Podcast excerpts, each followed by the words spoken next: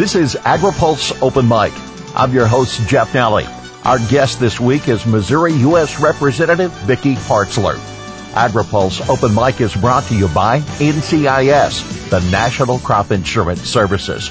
Crop insurance, the smartest, most efficient way to secure America's food, fiber, and fuel supply. AgriPulse Open Mic continues with Congresswoman Vicky Hartzler next. Today's open mic segment is brought to you by America's crop insurance industry, which is thankful for the continued support of farmers, commodity organizations, rural businesses, lenders, and lawmakers who are fighting to maintain a strong farm safety net. Providing individualized protection on more than 300 million acres of farmland, crop insurance remains the smartest, most efficient way to secure America's food, fiber, and fuel supply. This is AgriPulse Open Mic.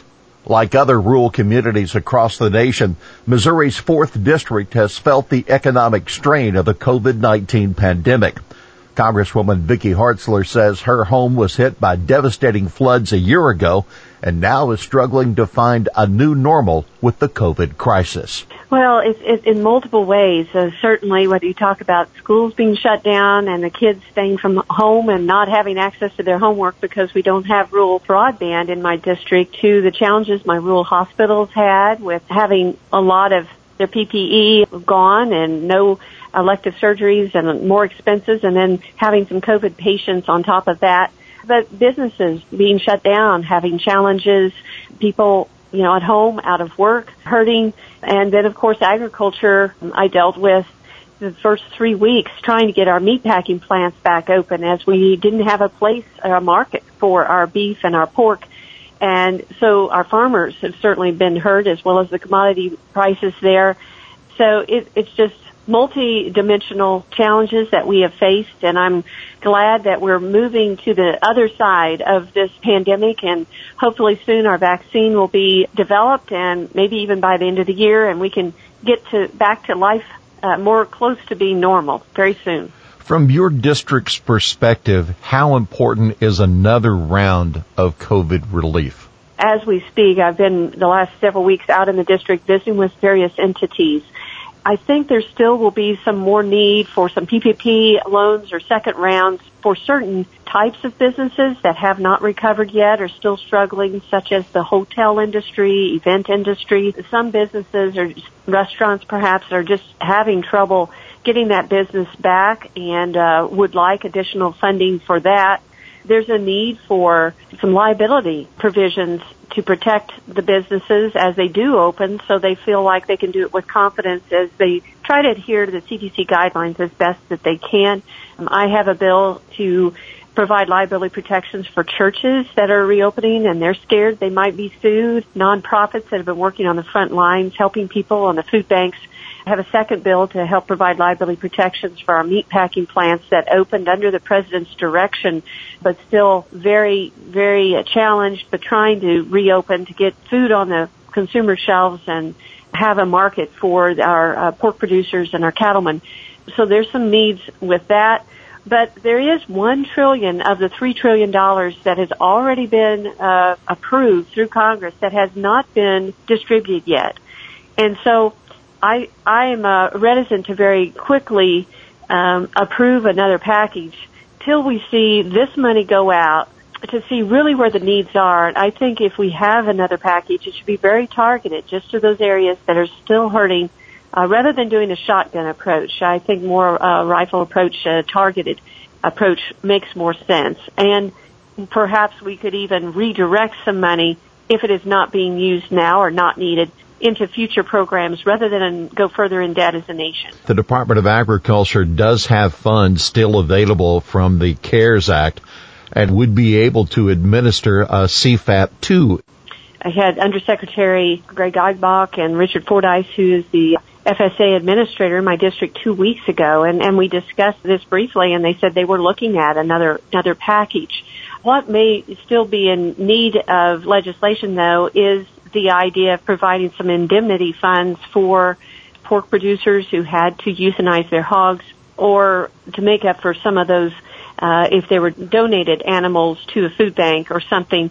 I don't believe there was provisions perhaps in that But I know that agriculture and those indemnity funds are part of the discussion. They were part of the HEROES Act, which passed the House. So I know there's support for doing that. And I think there's support for us, uh, CFAP 2.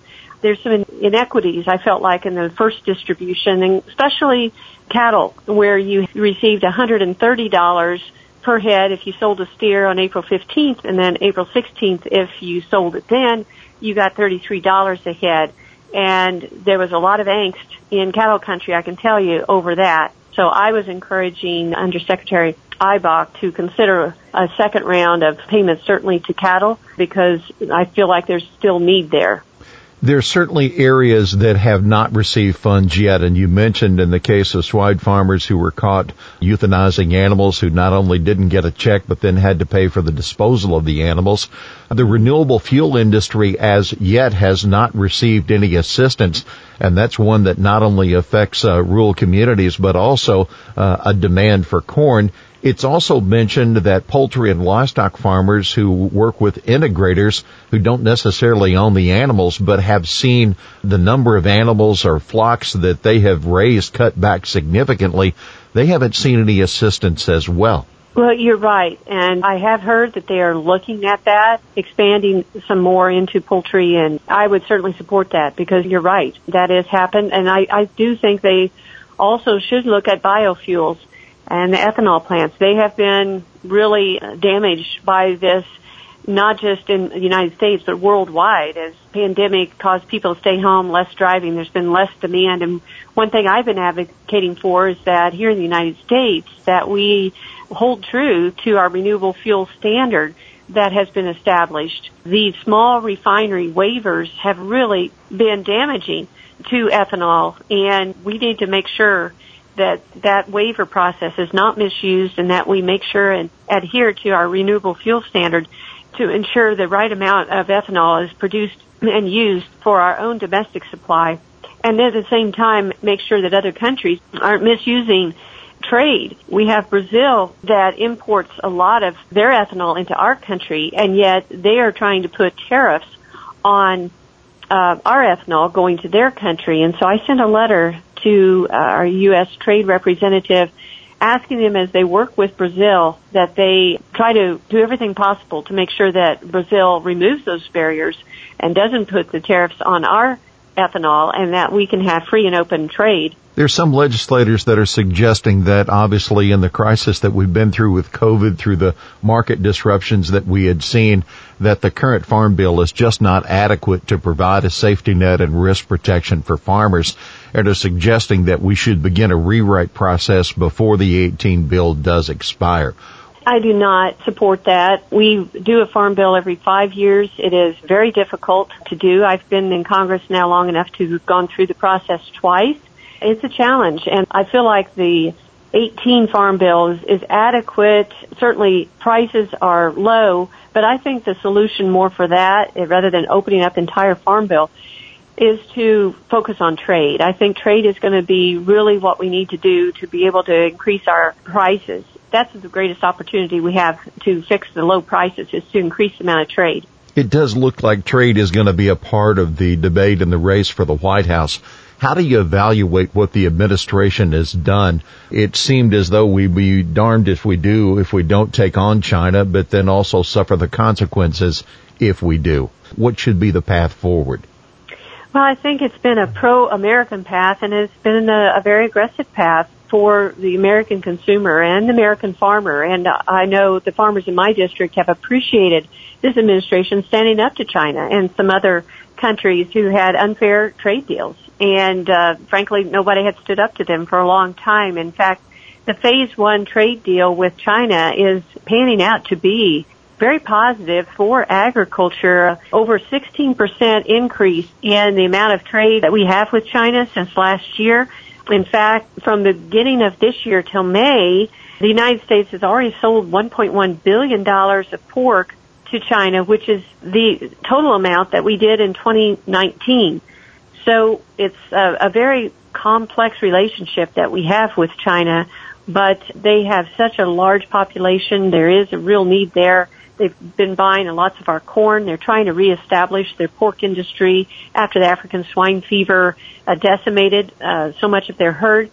And uh, the corn over there is about seven dollars a bushel, and so they're happy to buy our corn, and we're happy to sell it. So I think there's a lot of opportunity there, but at the same time need to keep an eye on them and keep pressure on them to be a fair actor on the world stage. I'm on the uh, Armed Services Committee as well, and I can tell you we're very, very concerned about China's military aggression around the world and their capabilities, and so we're taking steps in the United States uh, military to de- protect and, and defend and be able to compete and even exceed their capabilities. But that doesn't mean we can't pursue trade deals with agriculture at the same time. Disasters have become a lot more commonplace, it seems, in the country today. Wildfires in California. We've had hurricanes in the southeast. We had two hurricanes, pray tell, at the same time in the Gulf of Mexico recently, and then not to mention the derecho event that worked its way across the Midwest. But I'd like to rewind to the flooding that your state and others suffered last year. Have you recovered from that? Is there still a need from Washington to help farmers and communities along the rivers to recover? Well, there is a need. It was a devastating flood event. In fact, I was with the commander of the Corps of Engineers out of the Kansas City District Office last week. We were out on the Missouri River assessing some of the damage and talking about some of the issues. And he said that it was the largest uh, flooding event in Missouri's history and that it was at flood stage for over 279 days. So very damaging for communities and certainly agriculture, but they have been really making progress on getting these levees repaired. They have 39 contracts awarded and 64 levees that they feel like will need to be repaired. So they're over halfway there just within a few months and many farmers in my district now have their levees repaired, although there's much more to do. And I was glad that in Congress just a few weeks ago we were able to pass the Water Resources Development Act, which is the bill that we pass every two years to authorize the the water projects in our our uh, our river system. And you know this is something that isn't always done in Washington, but we did get this done in a bipartisan fashion. And there's several provisions in there that I think will expedite uh, projects uh, and target uh, help to areas that have repeat flooding, which will impact a lot of our communities in Missouri. There's a bipartisan governors task force uh, made up of the four governors of Kansas, Missouri, Nebraska, and Iowa that have been working and have some recommendations. And I'm working with them to actually develop legislation to put some of their ideas into law. But that is moving forward. Infrastructure was something that was mentioned a lot at the beginning of the Trump administration. It's been talked about. It is mentioned as a possible area for bipartisan compromise between the two parties. So the question would be, what infrastructure do you see now as necessary for your district? Oh, we need help with our roads and bridges, just your basic infrastructure, and certainly rural broadband, if you put that in that category, which I don't know if necessarily is appropriate in a highway bill. But what happened about a month ago in the House is instead of working in a traditional bipartisan fashion to craft a bill for roads and bridges that we all can come together on and uh, support, Speaker Pelosi loaded up with provisions that were not bipartisan, that didn't have much to do even with roads and bridges, didn't consult with Republicans hardly at all, and brought that to the floor and pushed it through. And so the House technically has passed an infrastructure bill, but it's not going to go anywhere in the Senate. And so the Senate is, I think, looking at uh, developing their own that is more focused on roads and bridges. If we approve what Nancy Pelosi uh, pushed through, most of our money would go to New York and California, to states that are Democrat, that don't have the needs that we have in rural Missouri, and they would take money away from rural America and send it to the cities. So I couldn't support that version, but I'm hopeful that the Senate will come up with something that uh, will help my roads and bridges here in the fourth district, and we'll bring that, uh, pass it, and so maybe we can, at a later point this year, come together on a bill that genuinely is, is very much needed. Let's turn thoughts to nutrition for a moment as a part of another round of COVID assistance. Uh, it would be Senator Stabenow and others that have called for as much as a 15% increase in funding for the SNAP program. Uh, we've also seen the Farm to Families Food Box program that has been uh, implemented and now additional funds that have come from the White House. How has that food box program worked in your area? Are there suggestions you would make toward it or toward nutrition assistance? Sure. Well, the Farmers to Family Food Box program has been very successful. Over 70 million boxes have been uh, prepared and delivered. And it's, it was really a win-win program. I remember an ag hearing at the beginning of this COVID crisis where some of my colleagues were sharing uh, the heart-wrenching stories of their vegetable and fruit producers who were having to plow up their fields of green beans and tomatoes and things because the restaurants were shut down. There was, and the schools were shut down. There was just no place for them to go with their produce and that was their, their total income. And of course we had dairy farmers dumping their milk. And so what this program does is it allows those producers to have a market for their food. The government helps purchase them they get a contractor to box it up with some meat and some cheese and some other farm products. And then it's taken and distributed uh, through our food pantry system and in various communities and sometimes not through food pantry, just organizations that volunteer, churches and others to distribute this food to people who are hungry. And it's been very well received. But going forward, after visiting with some of my groups who've been distributing and others, I think it, it is important that there's an income verification process. Initially, we just got the food out to anybody who wanted some, basically could come and pick them up, which is great. A lot of people got food, but we want to be smart with how we spend our dollars and so I think that would be something that would be helpful in this. As far as the SNAP program and, and extending those benefits goes, currently under the coronavirus pandemic and executive orders that we passed, there is a maximum monthly allotment that has been granted. So individuals who do qualify for SNAP have re- been receiving the maximum amount, whether their income really reflects that need or not. So people are receiving quite a bit there. They can access the food box program. If they have children, there's been two programs that have been stood up to provide food for children. One is the local schools have been authorized to continue producing food and distributing it to their students, and that has continued on. Uh, and I applaud all those school districts who've found creative ways to get them uh, get that food to the students throughout the spring and summer during the pandemic, and now they're going to also have authority to do it throughout the fall. But there was a new program called the Pandemic EBT program, which allowed money to go on an EBT card if they have children who are out of school at least five days. So that theoretically the parents would have that money that would have gone to school lunch programs and they could go down to the local grocery store and buy their food there even Walmart and Amazon allow you to use that online and purchase the food and the supplies online. So um, overall, there's four or five programs already in place to help feed people who are struggling and so I don't really see a need at this point to uh, further expand that. Congresswoman, we are narrowing down the days until the decision November 3rd for the White House. Do you share a concern about how this election will be conducted and whether people go to the polls or they're able to mail in a ballot? No, I don't. I think you can very safely vote in, in multiple ways. Certainly in person is the safest, it's the best, and I believe people can do that safely uh, they can wear a face mask. I mean, there's there's ways that you can go in person and vote. But if you have a health condition that doesn't allow that, and you're concerned, there is the absentee ballot process, which has been around for years, where you can request one being sent to your house, and it'll, uh, and then you can vote, and then uh, send that back in or drop it by before the election to make sure your vote counts. Now we have several states that have mail-in ballot systems that that's been it's kind of controversial. It's concerning, but most of those states have done it for years. They just they know who their registered voters are, and they send it in, send it only to those voters.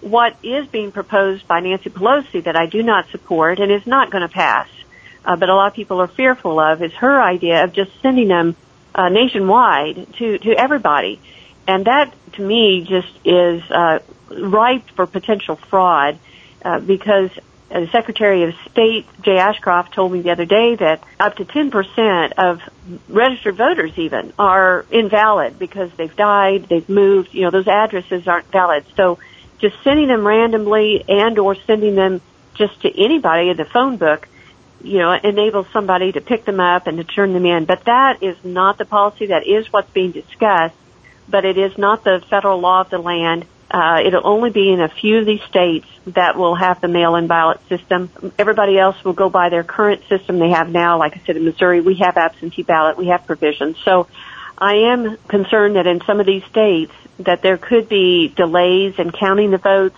which could delay the announcement of who wins or not. California being the main person, main state that I am concerned about. But for most of America, I feel like the election will be secure and, and be no problem. But California is something always to watch. Congresswoman Hartzler, we want to thank you so much for taking time from your busy schedule to visit with us on this edition of Open Mic. It is Open Mic and today you have the last word. Oh, well, thank you so much, Jeff, for having me on. It's been great to talk about agriculture and I'm just so uh, proud of our farmers and ranchers who, under very difficult situations, uh, continue to persevere. Uh, their tenacity, their um, their their character, their positive attitude amidst some difficult situations is is certainly uh, commendable. And even though it's been kind of tough, I feel confident that we will get through this together, and we will come off on the other side even stronger. Um, you know, we are always optimists as farmers, and we always say, "Well, there's always next year," and um, I feel confident next year will be even more positive. But uh, rest assured, I'm going to continue to fight for farming and agriculture in Washington, and I feel honored to do it. And I appreciate the opportunity to visit with you and look forward to visiting again in the future. Our thanks to Missouri 4th District Representative Vicky Hartzler, our guest this week on Open Mic. AgriPulse Open Mic is brought to you by NCIS, the National Crop Insurance Services. Crop insurance, the smartest, most efficient way to secure America's food, fiber, and fuel supply. For AgriPulse, I'm Jeff Nalley.